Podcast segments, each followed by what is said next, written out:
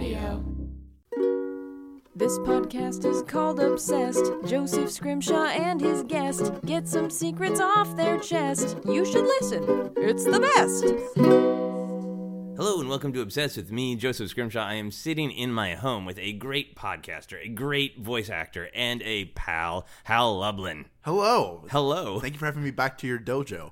my dojo? That's a very nice way to describe my apartment. It's like a Star Wars dojo because there's so like I want to paint just a, a, a, a faint picture for people. Please, I love your- faint pictures. This is your private home, so I'm not going to go into detail. But the amount of Star Wars every time I come in the door, I realize you have acquired new Star Wars uh, items, whether they're collectibles, Yes. or DVDs, or books. Yes.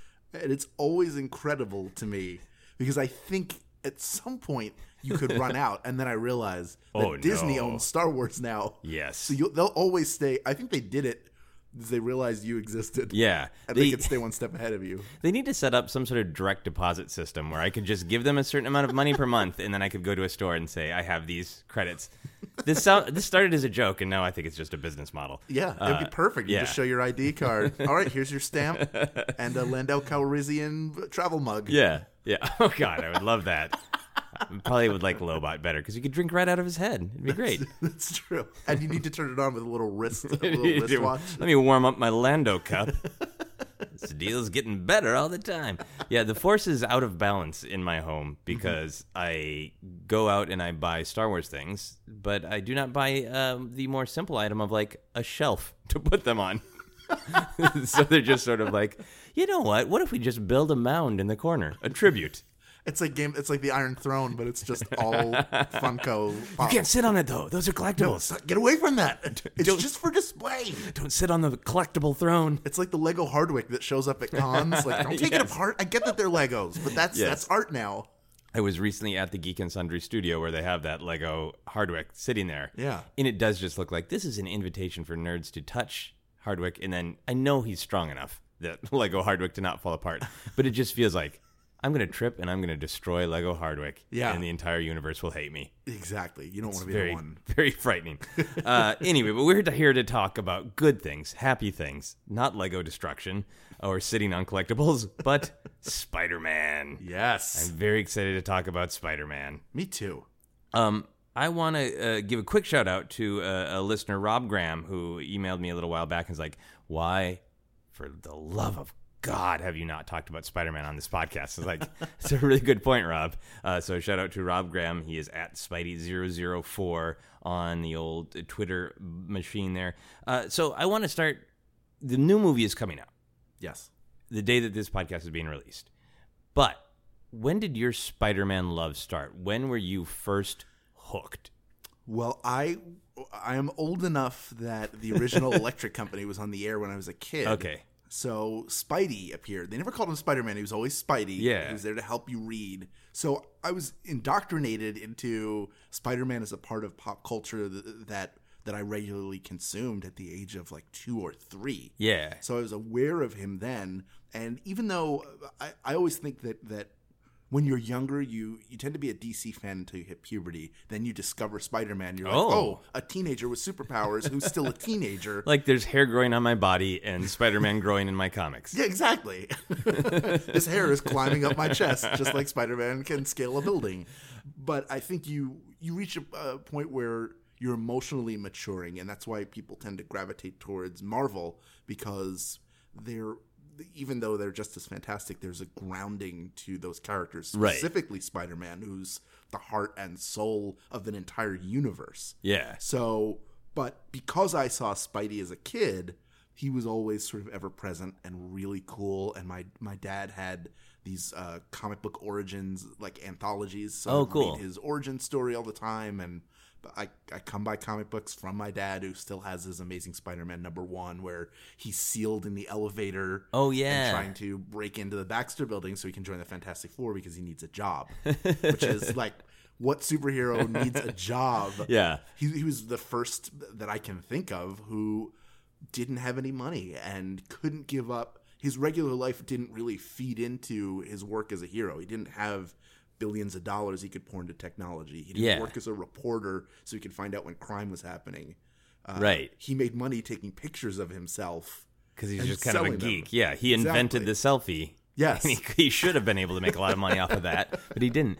For people who don't remember the Electric Company, like uh, I remember watching. it. I mean, it was kind of like uh, a, another take on Sesame Street, right? Where you would have like live action actors, and then you would have little cartoon animated bits. Yes, it was a companion piece. It was another chil- children's television workshop piece. I'm pretty sure. Okay. And it had Rita Moreno. Bill Cosby was Easy Reader. Yeah. Uh, no, Morgan Freeman was Easy Reader. Yes, Bill yes. Cosby Oh, good. Uh, did something else. He did like bit bit pieces on it. But Yes. It was designed specifically to help with reading and reading comprehension and vocabulary expansion. Okay, and I what were I only vaguely remember that Spider Man was there. Yes. but I don't remember the actual sort of content of what he did. I don't either. I seem to remember him climbing in a window, but like a window that was ground level. Hey kids, you want to read? Yeah, and he had the. he would try to get you into that spider van that they sold through Hot Wheels. It was terrible. He really just wanted to help. There was nothing going in, in there. It was like the Sweet Pickles reading van. Okay. uh, so yeah, so he he there was some live action presence. Yes. which was more rare for like you would read a comic book or you'd see a cartoon, but a live action was like, oh man, Yes. this is for real, superheroes. It's come to life. uh, all right, so you started, you saw him on Electric Company. You started reading the comic books. Yes, a little bit here and there, and then by time I was six or seven, Spider Man and His Amazing Friends was airing in Yeah. syndication. So constantly there was some form of Spider Man on TV for me to watch, and those cartoons are. While they're hokey, they're really fun. They introduced Firestar into the Marvel universe, Yeah. uh, who I think got a, a her own like limited run and then disappeared. I have no idea if she's still around. I don't think. I think she's been so- rebooted in some way. I think I googled it at some point. Right. some late night alone with whiskey. Whatever happened to Firestar? that was the second tab. The first one was where can I get more Star Wars stuff? yes, that tab took me a lot while. Yes. Uh, yeah. So the the Spider Man and his amazing friends was also kind of rare because for the most part you'd see like uh, Batman or you know the Super Friends or whatever, but to have a, a Marvel character and then a Marvel character who played with other Marvel characters. Yes. Because he was teamed up. He was roommates with Iceman and uh, Firestar, right? Yes. Uh, and to my recollection, a little bit of that essential Spidey character was captured well in that show.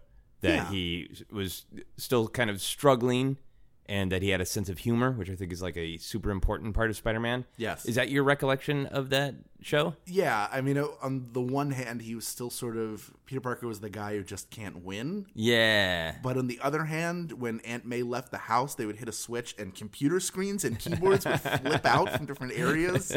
So Yeah. they're like somebody did did uh, uh, Bobby Drake bring in some of that uh, Xavier money to Yeah, build it up? Uh, but it, yeah, it certainly retained it. The spirit of the character remained intact. Yeah. And then did you eventually come to a point where you graduated from your father's comics and said, I am on purpose going to religiously collect monthly comic books? Yes. Well, I came back into it. My father had sort of uh, had cooled down, and then I we went through this pattern where I would get into a hobby that a, that a kid would get into, Okay. and then that would spark his nostalgia, and then he would get into it. So Oh, first nice. was baseball cards, Okay.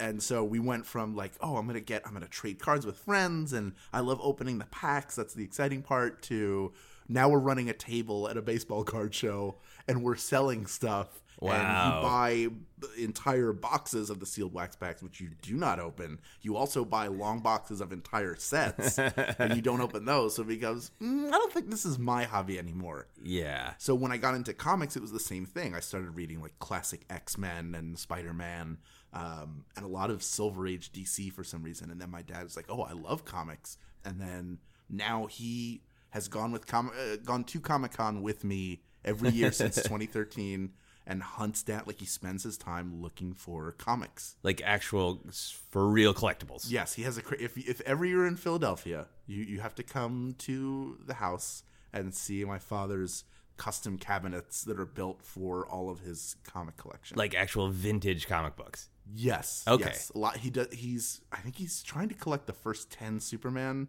He has every. He has three through ten.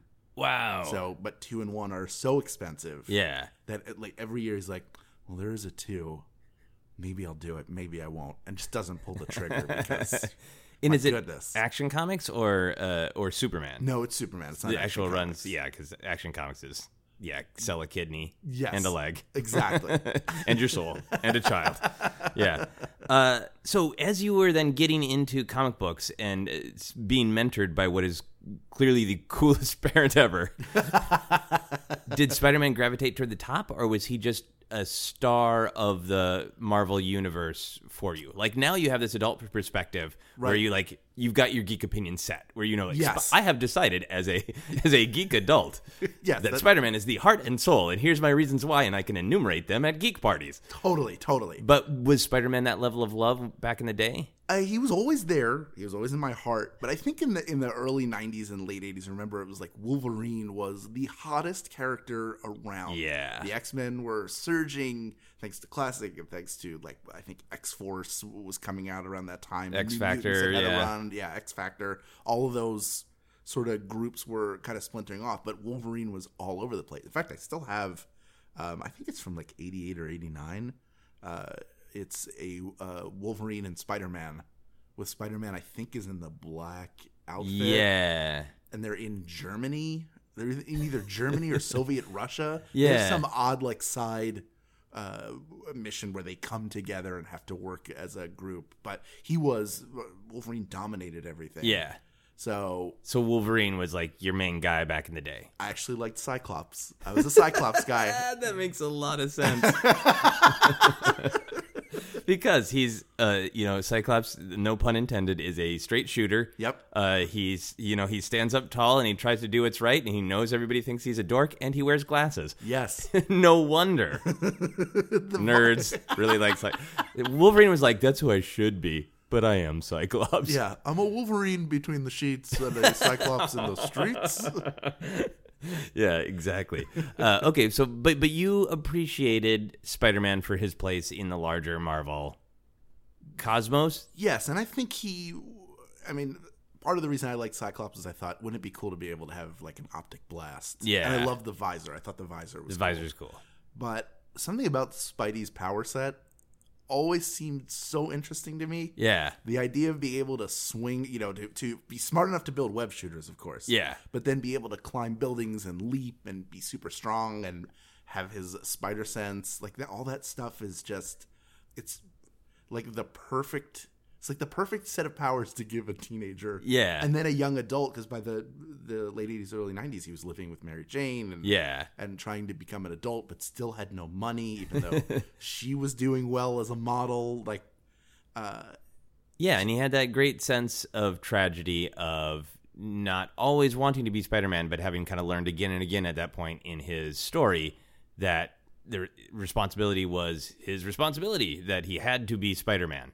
Yes, And I think there there was some interest in seeing being able to read like the teenage story and the quirky guy who deals with the hardships of life through comedy, Right. And then the adult who's just like, well, I always have to be Spider Man, whether it sucks or not. right, and he's aware he's in this uh, sort of trap where if he's not Spider Man, the people he loved could die, as he learned with his uncle. Yeah, because he has the responsibility now with this power. But on the other hand, him being Spider Man is constantly putting his family at risk. Yeah. Because people can know. People have figured it out. I think Venom, I think Eddie Brock figured out who he was. And there, there was a storyline where Peter comes home for dinner and Eddie Brock is sitting at the dinner table with his Aunt May.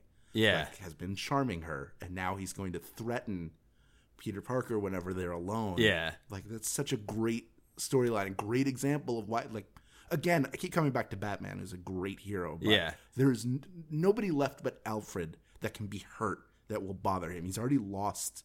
In a lot of ways, he's already lost everything. Yeah. So he has nothing to lose getting dressed up and going out and beating people up. That is his life. Like that's the he's actually Batman, but his his alter ego is Bruce Wayne. Right. That that argument gets made a fair amount. With Spider-Man, he's always Peter Parker yeah, and he's always going to have to be Peter Parker. He's not winning the lottery. He's not going to be able to make rent. He's got an he's got an aunt who inexplicably I actually like in the movies that Marisa Tomei is playing Aunt May. Yeah, I think that's great. She's the right age to be his aunt rather than like. Do you mean great aunt? yes. Are they like how old were how old How were old his were aunts? parents? Yeah. Did his parents just die of old age? Is that what actually happened? I think life was just so much rougher back in the 60s that I think Aunt May's like 38 in those original comics. That's true. In 1960, what was it 63? No, 60, 61, 61 or 62, 61 or 62. something, yeah. Life expectancy, I think, was 40. That was as old as you got. America was hard. All that secondhand smoke everywhere. Yep, coal mines. real quick. yeah, plastics, all of it. Uh, yeah. So I wanted to ask uh, one of my favorite things about Spider Man is his sense of humor. Yes. Do you feel like uh, out of all of the superhero characters, did you get a passion for humor from Spider Man? Well, yeah. I mean, I I already was a comedy nerd, so he falls into that Yeah. really well. Like he's a smart aleck and a funny guy who is able to maintain his sense of humor throughout everything he does. And now you have Deadpool, which is like humor and meta. Yeah. which Spider Man never really has the benefit of being meta. Or Yeah. never did. So, and that's been a tough thing I think to capture in film. Now, as as of this. Uh, the, the day this comes out, I will be going to see the movie in the evening. I Yeah. already have my tickets. Um, Hell, Lublin Homecoming. Yep, I bought them last week, and uh, I, I feel like this version. Sometimes you get a good Peter Parker, which I think Tobey Maguire actually was. Yeah. But the Spider-Man just wasn't really written. Like I think you can count on one hand the number of times he has a line that could be construed as like a sarcastic joke. Yeah. that Spider-Man would make, and then. Andrew Garfield was like maybe a little closer. I didn't buy his Peter Parker because he's a little too Yeah. good looking. Um, but his Spider Man was at least a little more talkative. He he was talkative, but he, his jokes were kind of dickish. Yes. Yeah. They're kind of mean jokes, a little like, uh, uh, he- you know, he's like, come on, don't don't punch, you know, uh, punch, you know, you know what I mean? Yeah, yeah. Uh, he was being a jerk. yeah. But this Tom Holland version captures like the au- he's awkward as Peter Parker. You buy him as like this child who all of a sudden has superpowers. yeah, And that entire airport sequence. So Mark and I are going to do our best Spider-Man. Oh, in- for in for we got this. Yeah. yeah, And at up to this point, we don't have full evidence on Tom Holland, Yeah. but the brief amount, I think he's in what like 20 to 30 minutes of Civil War. yeah. But that's the Spider-Man that I've waited my entire life to see on the film screen because he does not shut up at all, which is partially nerves and partially just how he's wired. Yeah, I think yeah, I think it's an interesting combination of nerves. I think it is deflection from his own feelings and in the situation. Mm-hmm. Uh, I think it becomes as he gets older a tactic Yeah. of like, and there's just a, a little bit of that in Civil War. Of I think at one point one of the characters is like, "Are you ever going to shut up?" Yes. Nope. yeah, so I'm really interested to see that because we all know culturally. Like I've made the joke, we're born knowing the origin story of Spider-Man, Batman, Superman. Now, Yes. Uh, so we know that there's tragedy there, and it sounds like some of the early reviews of Spider-Man: Homecoming that they go a little bit lighter on tragedy. So if we all, if we just see the humor that is clearly covering the tragedy, that's great for me. Yes, and and I love that they're apparently not going back to the origin again because, as you said, it's sort of baked into our our subconscious at this point. Yeah. We've seen it in film enough times. We've read it. There are probably very few people that don't at least have some passing familiarity with what happened. Yeah. So you don't need to create a film where, well, this Spider-Man, uh, his uncle died. So we're gonna need a heavy flat. Like if they flash back a couple times in the next one, that's fine with Yeah. me uh, as a fan. But ultimately, I, I like moving forward. Like we know this who this character is now. Let's see him try to operate in this world and introduce us to Peter Parker's life now that he's Spider-Man, because that's infinitely more interesting to watch him try to balance those two personas. Yeah, yeah, and to have some fun being Spider-Man because I think that's some of the attraction to kids, Yeah. uh, or, or teens who discover Spider-Man. Of oh, that's what it would be a little bit more like. Of like, I would be delighted to have super strength, but then like, oh man, all these problems come with it. yeah, exactly. Like if you were a teenager or even a little kid and you had superpowers, oh, the first thing you'd want to do is use them all the time, everywhere, Absolutely. and just like roam around and explore. you don't immediately think, well, now I have a greater responsibility to humanity as a whole. No. To be a protector, specifically the neighborhood in which I live. Yeah. yeah. Friendly neighborhood. Yeah. Yeah. You know, you just want to use your powers to get what's yours. Yes. Yeah. But- and ultimately, the lesson he has to learn that shakes him into being a hero is one of the worst lessons that anybody could learn. You know, Yeah. unspeakable tragedy for him to be turned that way. So, like you say, he's trying to cover up, he's masking this pain that Yeah. he has w- with humor. Yeah. So do you are you aware when you're doing that? Are you aware that when you are making a joke to deflect from something serious? Are you like, mm, I'm I'm being Spider-Man again? yes. That's what my therapist calls it. are you Spider-Man? Are you Spider Manning? Please don't Spidey in the office. You don't have to do this. uh, do you do you think about that at all, or is it is that connection uh, more obscure? Um, I you know I didn't consider it as much until you brought it up just now. Okay. I always think of like because he's he's way less angry. Yeah. Than than like his his story and Batman's story are somewhat similar. Yeah. somebody takes away their loved ones early on, and they assume responsibility. In in, in Peter's case, he already has his powers. Yeah. In Bruce Wayne's case, he uses that as the impetus to train and become as strong as possible, and and guarantee that that what happened to his parents never happens to anyone ever Yeah. again, which is impossible to do. I, I remember in, in college, and we're still talking about Batman here. We were talking about super objective, which in acting is the thing that you want but can never have. Right. And I argued that Batman's super objective is saving everybody in the world, and the teacher was like, "I think his super objective is saving his parents." So he can never do that. So he's driven and will always be Batman for that reason. And Yeah. Spider Man, I think, kind of has a similar thing. Was your teacher Neil Gaiman? Because Neil Gaiman has said the same thing. No, it was Jerry Clark. But now that I think about it, Jerry Clark has also written for Doctor Who, right? yeah, does Neil Gaiman go around and, and uh, disguise himself as female drama teachers in Syracuse? He he is a master of disguise as well. Oh, I knew it. I've met Mr. Gaiman several times in his Neil Gaiman form, and then who knows in what other forms I've met I have a surprise for you. Rip. Mr. Gaiman. Amazing. Yeah, but I think that's a great point about Batman. So, what do you think is the the super objective then of Spider Man? I think it's to live up to the responsibility he has. Yeah, which is impossible. Like I think he wants to be the perfect hero, which he will never be. Yeah, but there's still he can still analyze that every time that he goes out. Whereas Batman's just driven and like I'm going to get to this thing, and I'm kind of lock away that it's impossible. I'm not going to be cognizant of the fact that it's impossible. Whereas Spider Man can go out every day and like I uh, stopped this robbery, but that one person did get hit by a flying brick. Yes. and they got cut. Did where do- where do I rate this on my Spidey scale? Yeah, of like how bad did I mess up? Because he does have that guilt always. and he's insecure. Yeah, He's an insecure guy. It's not like he became Mr. Smooth all of a sudden. Maybe he did for a little while when he initially got the powers, and then he got smacked down by the death of his uncle. Yeah. it became oh well, I'm not good enough. Yeah. that that became ingrained, and I think became a driving force in how he operated in his personal life and his yeah. and his superhero life. I think there's something in his powers too. Of like we from the outside see them as just cool. Right. But as superheroes go, like the the classic superheroes, like straight and tall and perfect, like Superman and Batman's physique, and he's usually Spider Man is usually wiry. Yep. His powers mean that he can do creepy things like crawl up walls and crawl into people's kids' windows to teach them how to read. Uh, but you know, shoot webbing, you know, uh, and uh, you know the classic Spider Man poses are contorted into like the, so. We I think we see it from the outside as cool.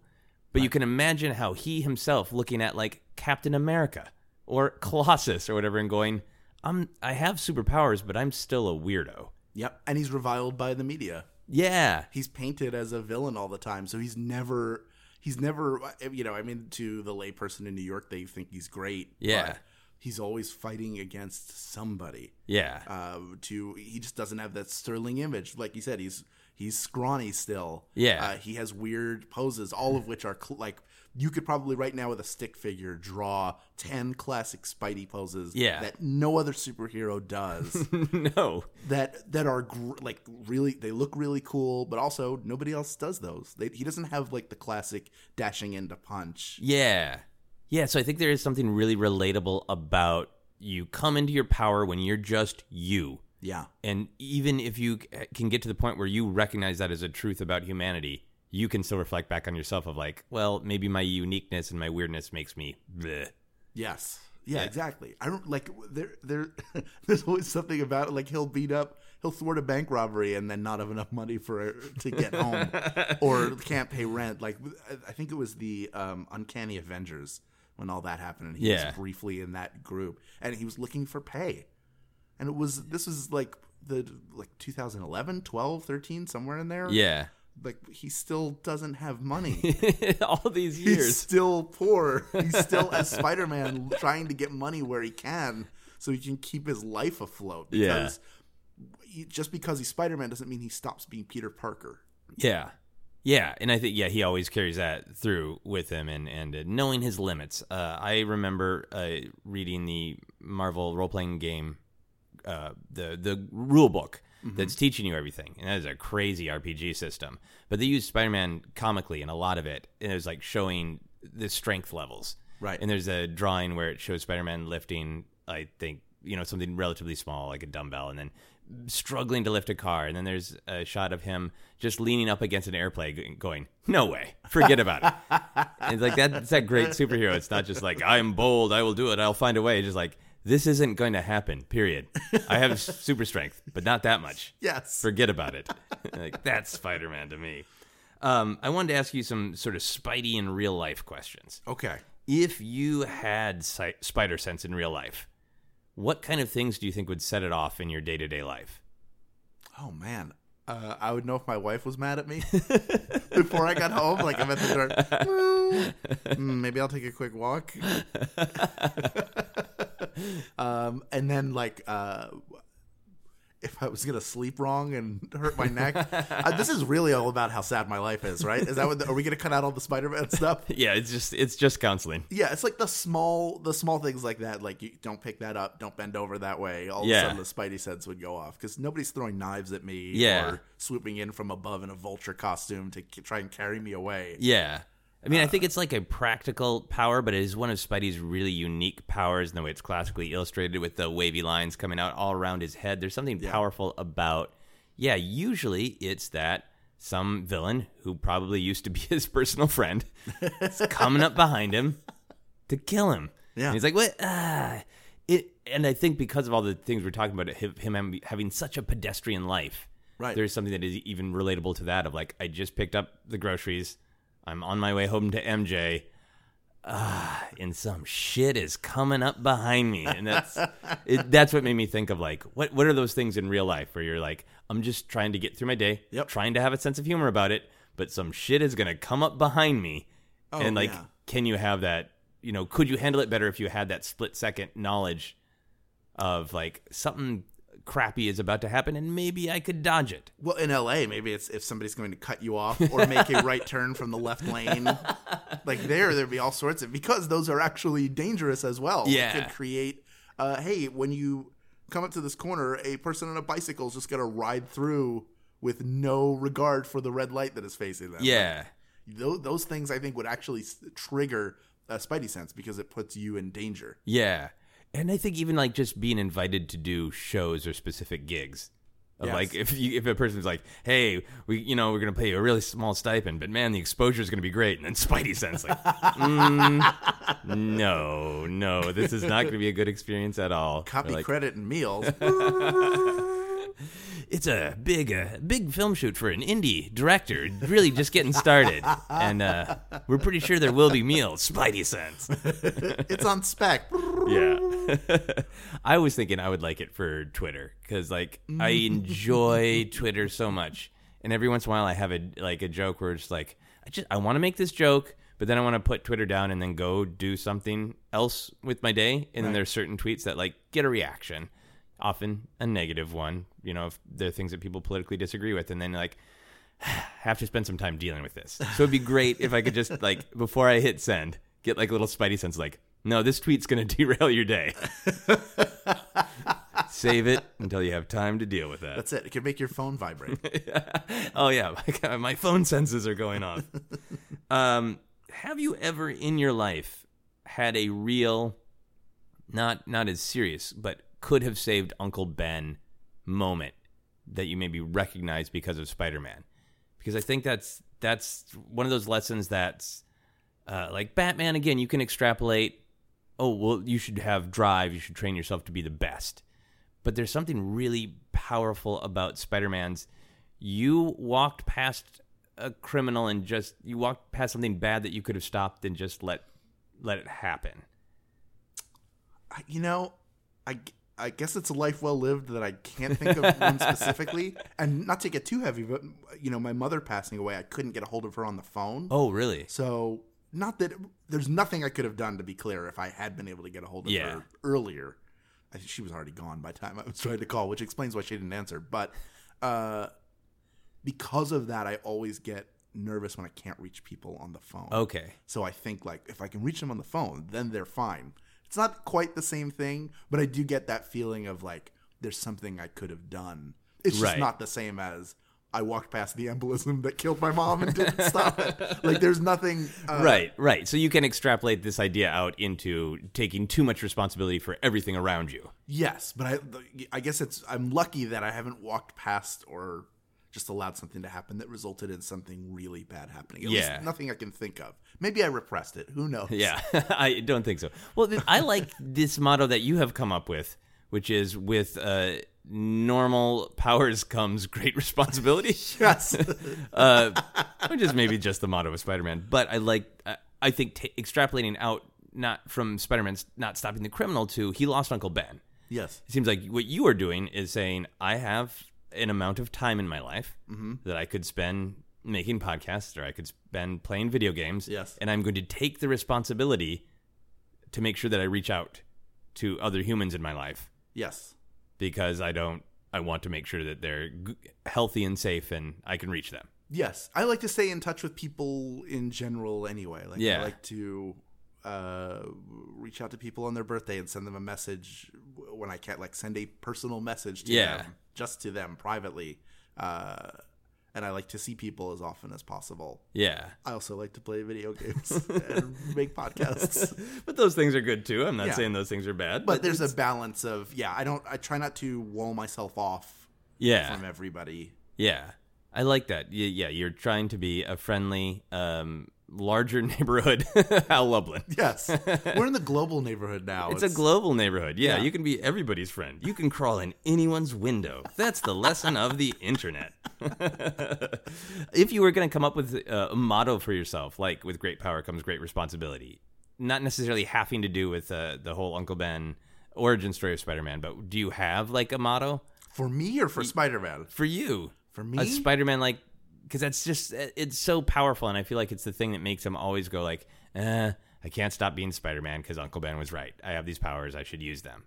Uh, yeah, I borrow a model uh, motto from my father that he, I don't think he originated at all, which is sort of the tenet of of Judaism, which which I was raised with more culturally than religiously, which Okay. is leave the world a better place than you found it. Oh, which also nice. translates to last one out turns the lights off. Okay, So that's something I think about a lot i- in, in assessing my life so far.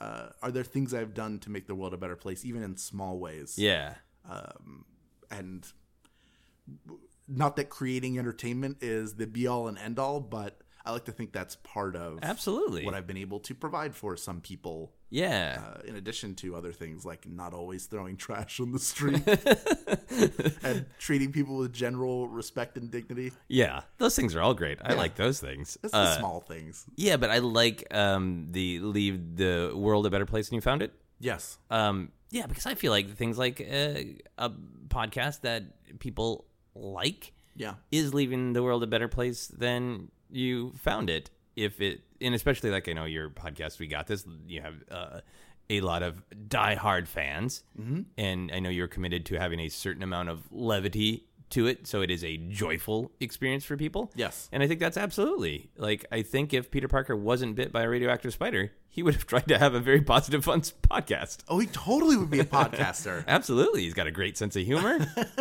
I wouldn't mind seeing uh, Peter Parker start a podcast as a way to make money, which would be the most Spider-Man thing to possibly. Yeah. Here's how I'll strike it rich: podcasts. I can be just like Marc Maron. Yeah. I'm going to do the Peter podcast. Yeah. what would if Spider-Man did a podcast? If actually Spider-Man, so he I mean he's obviously Peter Parker, but if he realized I am sick of the cops and the media always thinking that I am a bad guy, how can I reach out?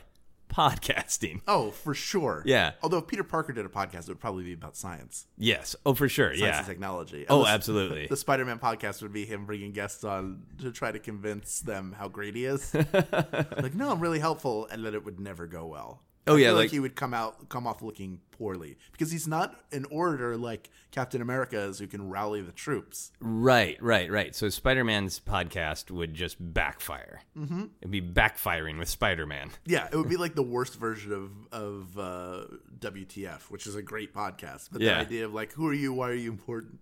but that's what the guest would be asking him. Oh, we'd be attacking Yeah, Spider-Man's stop tearing down our city. credibility. oh, that's great. Um, I feel like the Spider-Man mantle has been taken up by a lot of different characters now Mm-hmm. uh, in the Marvel universe, and like I don't know Miles Morales well. Right. I know a lot of people are excited to see. I think there's the animated uh, movie that's going to be coming out with him. Are you caught up on other versions of Spider-Man? Are you caught up on like uh, Spider Gwen, which is like a totally different character? Right. Uh, no, not really. I'm aware of them, and I think it's great because why wouldn't there be? First of all, there's a, they're dealing with a multiverse. Yeah. Second of all, it's reasonable to assume there could be other people with a similar power set. Yeah. Uh, if they were, you know, like Thor's been passed on as a mantle to a woman. It's great that there's a female uh, uh, spider character. Yeah. It's great that there's a person of color who is a Spider-Man. Yeah. That that representation is important, and they can all exist together. It's great for Marvel to be able to sell books of all of those characters. Yeah. So everybody can enjoy them, and I think. I, I just haven't read as many comics now. It's not like Yeah. I'm like Spider Gwen pass. right. You're just not uh, reading as many comic books right now. Exactly. Um, but it'd be interesting to see those characters pop up in the cinematic universe now. Yeah. But it's in Sony's hand. That there's such a weird deal between It Marvel is. and Sony, where everybody's. I think fans are trying to figure out like who. So does Marvel gets to choose all the movies that are being made, right? And then it becomes Amy Pascal going, "Oh, we're making Venom and Black Cat, but they're in the same reality." Yeah. What does that mean? They're in the same reality, but not really. But Spider Man's going to make an appearance, but no, he's not. And like it changes every mm-hmm. day. But what I wanted to ask you, understanding that we were having this conversation, just awash in ignorance of these other characters, because neither of them, ha- neither of us have read them. Yes. What do you think the essential character of Spider Man is? Because I really, like you were saying, I like the idea that this mantle can be passed, and I think in in the case of Miles Morales, at least in some versions of the story, it it really is that Peter Parker passed on the mantle to Spider Man. So. So we know the story of Peter Parker well, Yes. and we've talked a lot on this podcast about how he operates as Spider-Man, but he's always Peter Parker. Yes. But then there's this story of people see Spider-Man from the outside and don't know what we, the comic book readers, necessarily know. What do they see as Spider-Man? Who is Spider-Man? Well, I think they're divided. To some of them, Spider-Man is like a sort of a working class hero who saves people Yeah, and uh, is beloved, and then other people, he's a menace who creates destruction wherever he goes, and it becomes the chicken and the egg. I think of are they all these villains because of Spider-Man, or does Spider-Man exist because we have all these villains and somebody needs to deal with them? okay, and that's that could be seen as a political divide or a Yeah. societal divide or a, a monetary divide uh, but it just depends on what you see in that situation is it yeah, this weird guy who's swinging around and all I know is what I really is what I read in the newspaper. Because if you're in New York, Yeah. what are the chances you're going to see Spider-Man? yeah, Probably not that great. yeah, Um, so you're really you're either depending on word of mouth or on what you read in the media, which Yeah. are two different things. It could be I've actually seen him, or I read the Daily Bugle. I've been a, a subscriber for 30 years, and I really trust their reporting. and they're saying that Spider-Man is a menace. Yeah. So I got to make sure if Spider-Man shows up in my neighborhood that he knows he's not welcome. Yeah. I like the idea of word of mouth and like social media, which I think is going to play a bigger deal uh, in Spider-Man: Homecoming. Right. But I mean, social media is just really effective word of mouth. Yes. But like, I really like that scene in Spider-Man Two where he saves the train. Mm-hmm. You know, very working class move uh, to save everybody on public transportation. Yep. And they take the mask off, and there's the one guy who goes, "It's just a kid." Yeah. And I like if that idea traveled, that somebody who is young and hated by the media, by like the proper structure of the world, the proper power of the world, can go out and do it, then anybody can go out and do it. And I, I think maybe that's what Spider Man becomes when he is free of Peter Parker, of just that idea of like anybody can be and anybody should be a hero. Yes. Yeah, that, 100%. And I think he changes minds and hearts as he encounters people. Yeah. Even in that, in the, what I thought was really bad, Amazing Spider Man, that he saves a construction worker who later on helps him out Yeah. to, to quickly get to uh, whoever was it, Lizard was in the first I think it's Lizard, I yeah. barely remember. I've done such a good job of blocking a lot of that movie out. Why did that movie make you so mad? uh, it's just like the tone. It's like hearing somebody sing a song you like and they're just flat. Oh, okay. So the whole time you're like, nope. And I really once they once they messed up the origin story yeah. and made it like this big conspiracy, which I think is something that maybe has been touched on somewhere in the comics. If it- Yeah. if so, it's a lot more recent, and I have not read it. But it just took away that essential idea of who Spider-Man is. There's no need to redo that origin Yeah. it it stands the way it does for a reason and that's part of that, that that's part of what I love about about this Marvel version not even touching it like you Yeah. know by now Yeah. You know. so let's just see him live his life but that that ruined it enough for me Yeah. that it made it difficult to watch like I can't it's hard for me to watch again going back to Batman it's hard for me like the Tim Burton Batman gets worse every time I see it Oh, really? because the Joker's not responsible for Batman's parents' death. when he kills the fucking Joker, Yeah. Then he's already solved the crime of his parents being killed. Oh, He's interesting. redeemed. Oh, you think he's redeemed? If he decides to, like, it doesn't bring his parents back, I get that. yeah. But, like, the version, the, the Christopher Nolan version was way better. That he knows the guy who did it, then he watches the guy die, so he'll never get satisfaction. And Yeah. that ultimately happened in the comics anyway. Joe Chill dies, Yeah. I think in his arms. Yeah. Yeah, yeah, I think in, in one of the versions of the comics. Yeah, they- like know. the earlier version, like in a train in a train yard somewhere, Joe Chill gets shot, yeah. and he is like, "Well, that now the guy who killed my parents is he's dead." Yeah. so that that case that's a cold case for that's unsolved and open forever. I can't. Okay. I never got my revenge. right. And by making it a conspiracy theory, there's more for Spider-Man to poke around with and kind of solve this this problem as well. And he, he shouldn't be able to solve in any way what happened to Uncle Ben. It's just it did. Yeah. yeah, Yeah. That's the thing of it is it's it's it's his fault. Yeah. Interesting. He carries that guilt around forever. Yeah. Batman just watched something horrible happen. He wasn't. There's nothing he could have done as a child. Yeah. he was powerless. Yeah. Interesting. Interesting. So I wanted to ask you because I am a jerk and I like to play uh, Bug the voice actor. Okay. One of my favorite parts of the whole Spider-Man mythos is J. Jonah Jameson. Okay. Yeah. So would you be willing, as a voice actor, to portray J. Jonah Jameson and and yell at me about something? Sure. Uh, I, I I have to base mine off of J.K. Simmons because I Absolutely. It's such a great performance. It's such great. Get in here! You got Star Wars toys all over the office. We can't have that. This is a professional newspaper. I need that Spider-Man on page five right now. Page four, page three, page two, and page one. And put an ad in the back just in case. Scrimshaw! Get that Darth Maul standy out of my office. I don't care how much room you've run out of in your place. Get a shelf. Beautiful. All right. We're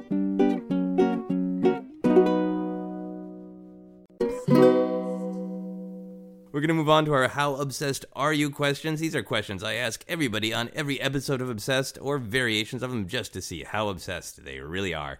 Do you think about Spider Man every day? Lately, I do. Yeah. for sure. Building up to that movie. Since I saw him in the MCU, since I first caught a glimpse of him and knew he was going to be in there, I probably think about him every single day. Yeah. Before that, let's say in what what was the lowest ebb of your interest in superheroes? And then things took a turn. and then things um. Oh man. were you because you clearly stopped reading in the 2000s at some point. I did, but I never stopped being a fan of the characters. Yeah. So I still thought about them a lot, even if I wasn't taking time to read. And by 2000, The Spider-Man. you had X yeah. Men and Spider Man was coming out. Yeah. I did extra work in the first Spider Man movie. You did. I did. Which scene? Are you at the parade? The no, the wrestling scenes. Oh, you're in the wrestling scenes. Yeah, I'm in the crowd. Oh, can you find yourself? No, one time I thought I did, but I think it was just a blob. I thought I found myself. Yeah. The Hal Lublin story. But that was awesome seeing like the stunt guy and wires doing the classic Yeah. like Spider Man up against the side of the cage. Oh yeah, that's great. That's Yeah. great. Okay, so Spider-Man is is almost always pretty present. Yes. but right now an everyday thing, but maybe not always. Yes, he's always yeah, he's never too far away. What makes you like now? You're in the ramp up to Spider-Man: Homecoming, so you're in the excitement of it, and the whole world's gonna be talking about Spider-Man for at least a decade if they if Sony has Sony and Marvel have their way. Yes. Um, what makes you think about Spider-Man when it's not anticipation of seeing a new movie? I just love the character. Yeah. and he's just an interesting character to think about and he's had some very interesting storylines and the artwork for him has been so iconic Okay. uh, from the Romitas uh, and uh, even the stuff that Todd McFarlane did. Yeah. Uh, I still remember the Spider-Man comic came out in like 1990, and there was a gold and a silver, and they were worth a ton of money, and then they were worth nothing, because they did so many printing runs. Yes. and we had like a few of each. Like this will pay for college. Everybody thought that in 1990. That was a harsh lesson in how economics work. Yes. Oh, supply and demand. Oh, oh, I think I understand now. It was very painful. Uh, has Spider-Man ever made you weep with joy or sorrow or hunger? Possible. did I cry when I saw him in Civil War? It's possible. You Sometimes- like Civil War a lot. I did. I saw it four times the weekend it came out. Damn. Uh, I uh, there are times where a movie will make me weep just because I think it's such a well done. Like, oh, everybody put a lot of love into this, Yeah. and it got realized. I think the way that they would have wanted it to be, and Yeah. this crowd is loving it. That atmosphere is very emotional for me. So I'm sure it's happened. Yeah. I don't know if I if I wept during. I might have wept during like watching the trailer, just like tear, not like bawling, but But just a single Yeah. tear of joy. yeah, Yeah. I think that there was a time that I watched the 2002 Sam Raimi Spider Man where I was like having various relationship problems. And that first movie is so good at pulling the strings of his tragedy of like, no matter what he tries to do, you know, he has he loses Uncle Ben. He has to push uh, Mary Jane away. His best friend hates him for something he did not do. yeah. Uh, and, and that was one of the first movies that did a really good job of viscerally having the villain beat the crap out of the hero. And I remember thinking that was really powerful at the time. So uh, I, I think there was a time where I, I had uh, a Hal Lublin reaction of like, I have to call everyone I know and make sure that we're okay. Uh, so thank you very much for that, Spider Man. Yes. Uh, if Spider Man was real, would you want to meet him? Yes, That's no hesitation. hundred percent. Okay. Would you want to be rescued by Spider Man or would you like want to go out for coffee with Peter Parker? Both. I don't know if I want to be saved by Spider. Like I want to help Spider Man. Yeah. But it'd be cool to hang out with Peter Parker too, just because he's obviously a brilliant inventor. Yeah. That's the other thing is like he he even his scientific powers put towards the greater good. He's Yeah. not out there trying to you know secure a spot on Shark Tank for some new invention he has. He's working on web shooters. And Yeah. like he's a boy genius. Yeah. and that's unrealized in the financial world or or capitalist world because he's too busy having to be Spider-Man. Yeah. He doesn't oh, have the interesting. time to develop that. He's got to get his homework done and try and get a little bit of sleep, but then he's usually out at night as Spider-Man and sometimes during the day. Yeah. He's got to balance all that. He's worried about meeting, uh, you know, impressing girls and Yeah. maintaining his friendships at high school. Yeah. Um, do you prefer the web shooter that he makes the web shooters because that was so controversial in the 2000s when they just came out of his body. Yes. Yes, I do. I didn't like the organic web shooters at all. And my understanding is and maybe this is apocryphal that Sam Raimi said, "Well, I didn't believe that a kid could create those when I was younger, so I just made them organic." Yeah. Which is kind of like isn't your whole thing make pretend? Isn't that what you do for a living? Yeah. You think it's uh you know what? I didn't have Ash put a chainsaw on his hand cuz I didn't really imagine that was something somebody can do. No, when you're Yeah. a kid, also, what kind of kid were you? Yeah. You Uh, lack that imagination? I think he is a horror film writer and uh, director who said you'd be pretty cool if just copious amounts of webbing came out of a child's body. That's a horror movie. Get a little horror movie in here. Yeah. And you're right, it neglected the uh, brilliant scientist. So he could have done all these other things like you're talking about. He could have been the Shark Tank winner. So if you did meet him, what would you talk to him about? Would it just be the science? Would you try to get him on your podcast? Yeah, I would love to. I'd love to have, have him on as Spider Man or Peter Parker. So if you've got Spider-Man on, we got this. Uh, we got this is obviously a, a podcast where you decide, you debate dumb pop culture Yeah. debates. What would you have Spider-Man debate? Probably best building in New York since he swung off of and climbed up so many of them. Like he would know. Like here's, I know the Empire State Building looks great, but when you get up to the very top, on Yeah. top of it, Does it it's support your weight? dirty. Yeah, Yeah. like they don't. It's kind of sways too much, Yeah. and they don't really wash the outside of the windows, so the brick needs a power washing or whatever. So I think that that would be an area where Spider-Man would have a lot of expertise. I think that's great, and I think if he came back for a second episode, you could follow up with best public bathroom in New York. yes, Peter Parker would be a good person to talk cameras with. By the way, Oh yeah, absolutely, absolutely. Uh, if you were being launched into space and you could only take ten things with you, would a Spider-Man object make the cut? An action figure, or a comic book, or a Blu-ray? you know, if this Spider-Man movie is is that good, it might make the cut. You would make the. All right, we'll see. Or it would be like, can I cheat and be like an iPad loaded with movies? Sure, why not? Because then he's definitely coming. Things definitely, but you can only have ten movies on the iPad. oh yeah, because Civil War would probably be on there, Okay. or this Spider-Man, depending. Like I don't know where it's gonna fall. Like I have my own ranking of where all the films sit, and I think right now Civil War is far and away number one, just because Okay. of what they were able to pull off. Yeah. in two and a half hours without. You know, they were able to do service to the characters, continue the story. It had huge ramifications moving forward. Yeah. It gathered together almost everything that had happened in all the films before it. Yeah. So, you know, it's uh, it's kind of hard to top that one, but Yeah. I'm very excited to see Spider-Man come home Yeah, and and be done right by the studio that's been sort of crushing their own material in, in the, the Yeah. film medium. and if Spider-Man: Homecoming is mostly a really fun romp Mm-hmm. that executes the Spider-Man character perfectly, is that all you need? Yeah, I, do, I mean, it's not. It, his stories are different, and that's the uh, the brilliance of the MCU. If you pay attention, is that these movies are different movies. Yeah, they're not cookie a- cutter. It's, yeah, it's a political thriller. It's got those action sequences, but it's uh, way more. Uh, what three days of the Condor? Yeah. than than it is like Iron Man in any way. Yeah, and I think Doctor Strange is just a very elaborate uh, midlife crisis yes. put to film, which is why I enjoy it very much. Oh, it's so good, so good. Yeah, so if you if it is just kind of getting back to really classic early Spider-Man, and I'm sure you know in in Ultimate Spider-Man and Miles Morales has been in Spider-Gwen has been recaptured that feeling of just I am young, I am powerful, I am confused and frightened, Yes. And I'm just trying that small pedestrian story of I'm just trying to get through a day, and also I can crawl on walls.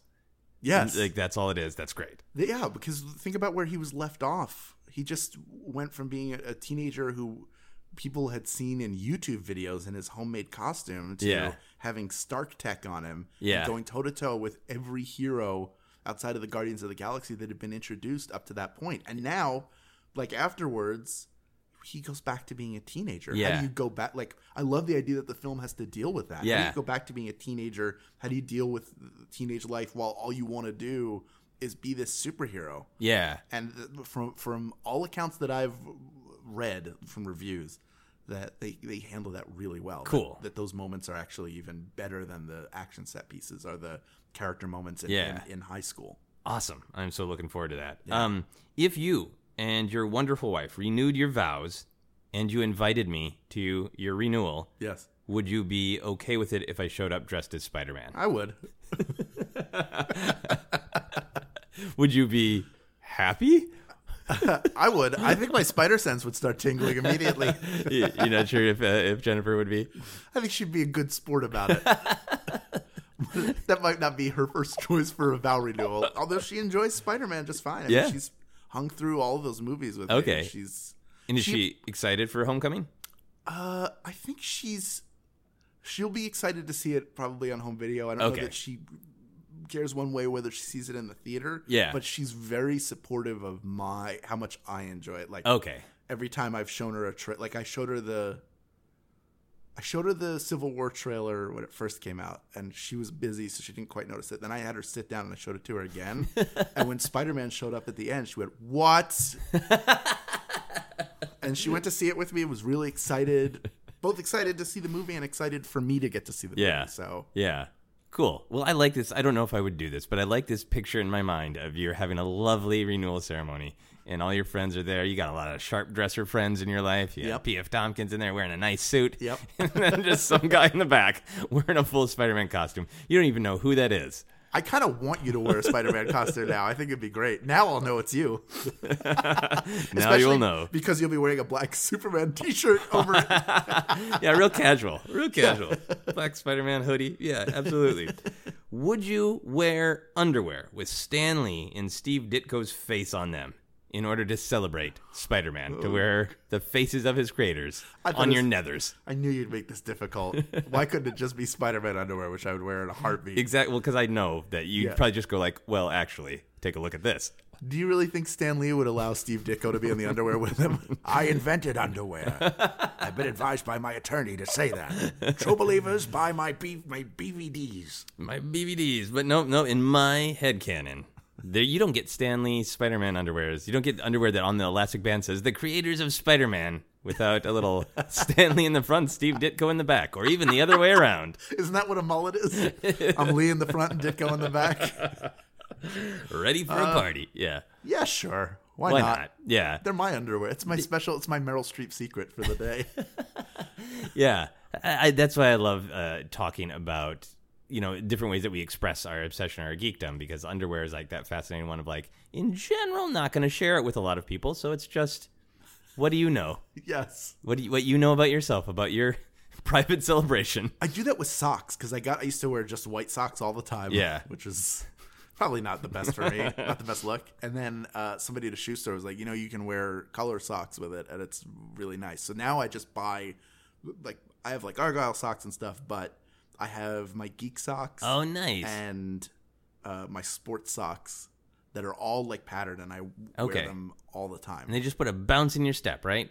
yeah, like I feel like oh, this is I, it's a, a way for me to express things that I like and be comfortable, whether anybody really sees them or not. Like I'm happy to be wearing them. They Yeah. make me feel better. Okay, cool, cool. Uh, if that underwear came to life like Venom, would you keep it?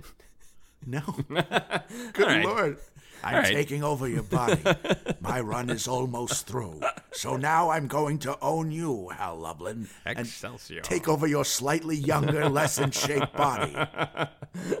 Fair enough. I, there's some plot holes I need to work out in this fan fiction that I'm making. I'll work on it. I'll work on it. If the only way you could see your favorite Spider-Man movie is by stealing it from Walmart, would you do it? Yes, Yes. Walmart's not nice to the people who work there.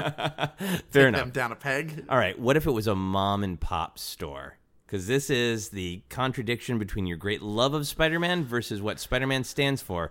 The only way you can see it, see it again, is to steal it from a mom and pop store. Oh man, I don't know. They maybe they're bad people. I'd I'd have to, I'd uh, I don't I. Truth is, I don't even know if I could steal it from Walmart. I just would feel like I'd be racked with guilt. The Yeah. second I'd be like, Spider Man wouldn't steal his DVD from a store. Yeah. Uh, Yeah, I guess. Uh, yeah, I probably. Well, you know what I would do? what if I went there with like a laptop and just watched it in the store? okay. Fair enough. this one was already open. You would try to cheat the system. Yeah. Okay, I can see that. I like that. I like the idea that they would play it like 10 minutes of the movie a day on their like display screens, and you'd have to go to Walmart every day, watch 10 minutes, and then the next day at 4 o'clock they play the next 10 minutes. You're right. Set I, up set up one of their lawn chairs. yeah. I'm very happy with how much you struggled with that. That will help me in rating your obsession. Oh, good. Uh, if you had to evade a bear to get into Spider Man Homecoming, would you try to evade the bear? Not fight the bear, find a way around the bear. yeah, Yeah. yeah, sure. Yeah, because bear evasion, that's just a part of life, right? Yeah, you put a picnic basket in one corner and you come in from the other corner. Yeah. Tale as old as time. Yeah. But you are desperate to see this movie. Like, Yes. it, like it would be huge problem if something blocked you from seeing this movie, right? I would be very sad. I I bought my tickets like ten days in advance, Yeah. which I thought was by then was too late because I like to as soon as the pre-order is ready. Yeah. Like I remember when Force Awakens came out, I sat online and I bought I think three sets of tickets because I didn't know what I wanted to see, which which format I wanted to see, what time, Yeah, what, what plays, theater, yeah. and then eventually like I dropped some and then went to see it multiple times elsewhere. But yeah, I like to. uh I like to have my seats staked out. I like being there opening night for movies that are important to me. Yeah. Okay. Cool. So you, it's bear worthy. Final, Yes. how obsessed are you? Question: If every time you thought about Spider-Man, an actual spider appeared in the room with you, would you still think about Spider-Man? Oh shit! No, what kind of spider? Just a small little spider. Yes. Normal spider, That not radioactive okay. at all. That would be okay. If it's just a little harmless house spider, Yeah, not a tarantula. If it was like yeah, an Argentine or Brazilian like bird eating spider, Yeah. I would be done. But that means when you watch a Spider-Man movie at home, there are going to be a lot of spiders by the time you're done. Oh, and that's not like- just one that hangs out the whole time. Like every time I think about it. Yeah, because it's like one thing if you're like you're at work, you're doing your job, and you, you like you, you think about Spider-Man for some reason. Like one uh-huh. appears, like fine, but you sit down to fully commit to Spider-Man, watch Spider-Man, do a podcast about Spider-Man. I mean, man, it'd be everywhere. Oh no, this sounds terrible. It really does. I'm I'm deathly afraid of spiders. oh, are you? Yes. That's yeah, fascinating. I'm glad we got to this just at the end. well, now we're going to start our second podcast. This is going to be a two-hour Spider-Man podcast slash counseling session. So, is it nightmarish to you to imagine being bit by a spider like Spider-Man? Yes. Well, the spider that bites him is a little teeny one. That I'm okay with. I'm really afraid of tarantulas. Like, de- like somebody showed me a picture of one once, not knowing, and I Yeah. jumped out and ran out of the room. I was like, no, no, because it could come. you don't know, it could come Yeah. off that screen. I don't even like saying the word or seeing it in print. Okay. That's how frightened I am. I'll call it the T spider then. so, you don't Yeah, to- that's right. so is it the freeness of the T spider that bothers you? Is it that it is unnaturally large? Is it what bothers you about Mr. T spider? when I was a kid. I'm gonna spin that web, sucker. uh, around the corner from where I lived was a pet shop. Was Doctor's Pet Shop. On, Okay. On Castor, I think. No, Cottman, Cottman Boulevard, or uh, Cottman Avenue, and we would go there to get food for our dog. Okay. And they had like a giant pane of glass, and then behind that were all the cages where they kept the animals, and also tanks where they kept like gerbils, lizards, and one tarantula Okay. and I would see it, and it would just be sitting there, and every once in a while, like one, you know, the one leg comes Oh Yeah. and I just all I can imagine was that it was on me and going to inject me with poison and kill me. Okay. It was just, it was so creepy. It's the creepiness of it. Yeah. the really creepy animals. They scare me. Yeah. Do you think that's why J. Jonah Jameson hates Spider Man? Did he also have a bad experience with a T spider when he was a child, and there's just something about Spider Man that creeps him out? Possible. Yeah. it's possible. Well, there and there is a villain called Tarantula. Yeah. He's in the first Spectacular Spider-Man. He has Yeah. little pointy boots. with- Yeah, he's got little pointy boots. Yeah. he's much scarier than he should be, Right? For a guy who has like I think like a handkerchief on his Yeah, head. he has a handkerchief. He's on a He's sort of like a Spider Zorro. He's pointy shoes, hanky man. Yeah. shouldn't be frightening, but he is because he's a tarantula. So uh, the question still stands: They're not big furry tarantulas, just little spiders that should be harmless, but a lot of them would begin to appear in your home. They wouldn't necessarily congregate; they'd just be like everywhere you look, like, oh yeah, another spider. Because I watched Spider-Man: Homecoming on Blu-ray again. Well, then I'd watch it uh, on a plane to see what would happen. I guess. Spiders on a plane, or you go to Walmart and just fill that fucking place with spiders. yeah, I guess I would try it, and I would just sit with a shop vac. Excellent, excellent. Yes, with great Spider-Man comes a big shop vac. yes. The new Hal Lublin motto. I ask everyone to make a noise to sum up their obsession. What what noise do you want to make to sum up your obsession with Spider-Man? Yeah. nice, nice. Because it's just there's there's a glee in it. Yes. He's swinging through the air. He's coping with his tragedy. He's doing good deeds. Yes. It's fun. There's joy and humor in a Spider-Man book. It doesn't. It's not necessarily all heavy. Yeah. And it makes the heavy moments uh, sit better. I think because it, it they sort of stick out. Yeah. Yeah. And because he he acknowledges them. They're there and I'm going to deal with them. I'm going to cope with them maybe by making jokes. All right, I am going to rate your obsession Okay. on a scale of 1 to 7 scientifically constructed web shooters. Yes. Okay. Uh, 1 being the lowest, 7 being the highest. Yes. I am going to give you a uh, 5.7 web shooters. I'll take that. Yeah, because I mean, I know you like Spider-Man a lot. Yes. But it also seems like you have you're grounded in reality, Mm-hmm. Yes. much like Spider-Man comic books. Yes. Like there are places that I will not go. This is something I like a lot and I'm willing to be obsessive about in particular details. Like Yes. right now, you are being obsessive about the Homecoming movie. Absolutely. But there are other parts of your life where like, well, no, I, Spider Spider-Man doesn't come in here. Yes. I have to keep Spidey walled off. I have to keep him compartmentalized. Can't let him take over. Compartmentalize your Spidey. uh, can you tell people where they can find you and plug your great podcast and all that? Yes, this is coming out on July 7th. Yes. So, uh, first of all, listen to We Got This with Mark and Hal, and also listen to Tights and Fights, which is the other uh, podcast I host on Maximum Fun. is about wrestling. Nice. And of course, Randy Savage was in that scene that I that I uh, was part of in Spider Man. But uh, if you're in the Philadelphia area and you're a listener of this podcast or We Got This, or you want to see what We Got This is about, we're doing a live show. Awesome. On Friday the 21st as part of the Philadelphia Podcast Festival at Ruba Club. And you can get tickets either at the door or at bit.ly forward slash we got Philly. Nice. Yeah. And that was not reading. You have that bit.ly memorized. I do. I'm, I am the gatekeeper of the Bitleys. Memorize your bit.lys, Yes. Hal Lublin. And on uh, social media, you're just at Hal Lublin, right? yep. Hal Lublin, hallublin.com, uh, Hal Lublin official on Facebook. Okay, and we got this is at we got this Is tweets. Uh, we got this tweets. Yes. Nice, nice. Okay, so here's some quick plugs for this very show, and then we'll do our final questions. You can follow me on Twitter and Instagram is at Joseph Scrimshaw. You can follow Obsessed Podcast on Twitter and Facebook is at Obsessed Podcast. You can check out my pop culture comedy station on Anchor. It is called Headcanon. For info on all my upcoming shows and comedy albums, you can check out my website at josephscrimshaw.com. As you are listening to this, I am at Convergence in Minneapolis. I'll be at DragonCon in Atlanta, so come find me. You can also support Obsessed by backing us on Patreon for as little as $1 a month. You get access to our monthly patron-only bonus episodes. For full info on that, go to patreon.com slash Joseph Scrimshaw. Excelsior. uh, best pitchman ever. I'm going to start ending every sentence with mumbling Excelsior. Excelsior. Uh, Here are our final questions. Don't have anything to do with your obsession, but they can if you want. If Okay. you could be an Olympic champion at anything, what would you want to be a champion of? Oh, so not a sport. It could be a sport, Okay. but anything you want. Um, I'm gonna, I'm gonna go sports. Okay.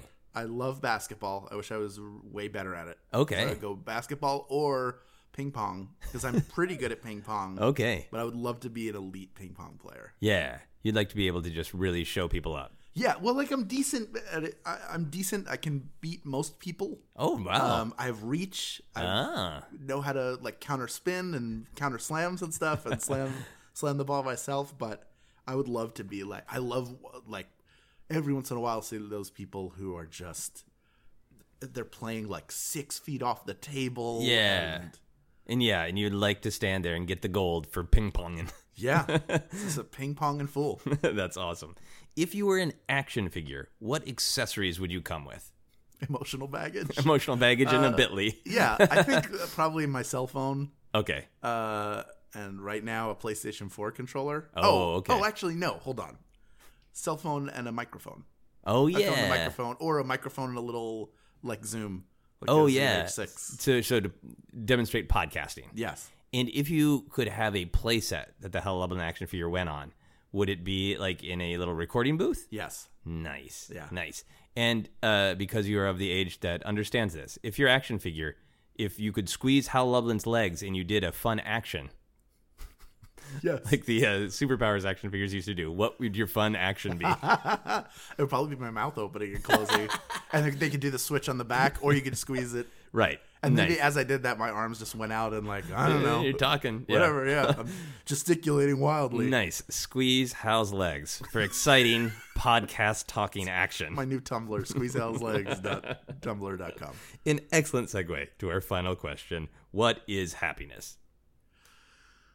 Uh, being content with who you are, no matter what anybody else thinks. That is great. I think that is something we all struggle towards, including Spider Man. Yes. So, a great way to end the podcast. Thank you for so much for coming and doing this. Thanks for having me anytime. Awesome. That is our podcast. You've been listening to Obsessed. Joseph Scrimshaw and his guest shared some stories with the rest. Rate five stars if you're impressed. Hello, true believers. This is Stan Lee, and I want you to know something.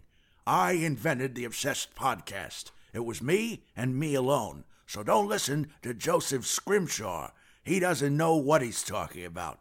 I was the one who was obsessed and the only one who came up with it. I also invented the word obsessed and dictionaries. Excelsior!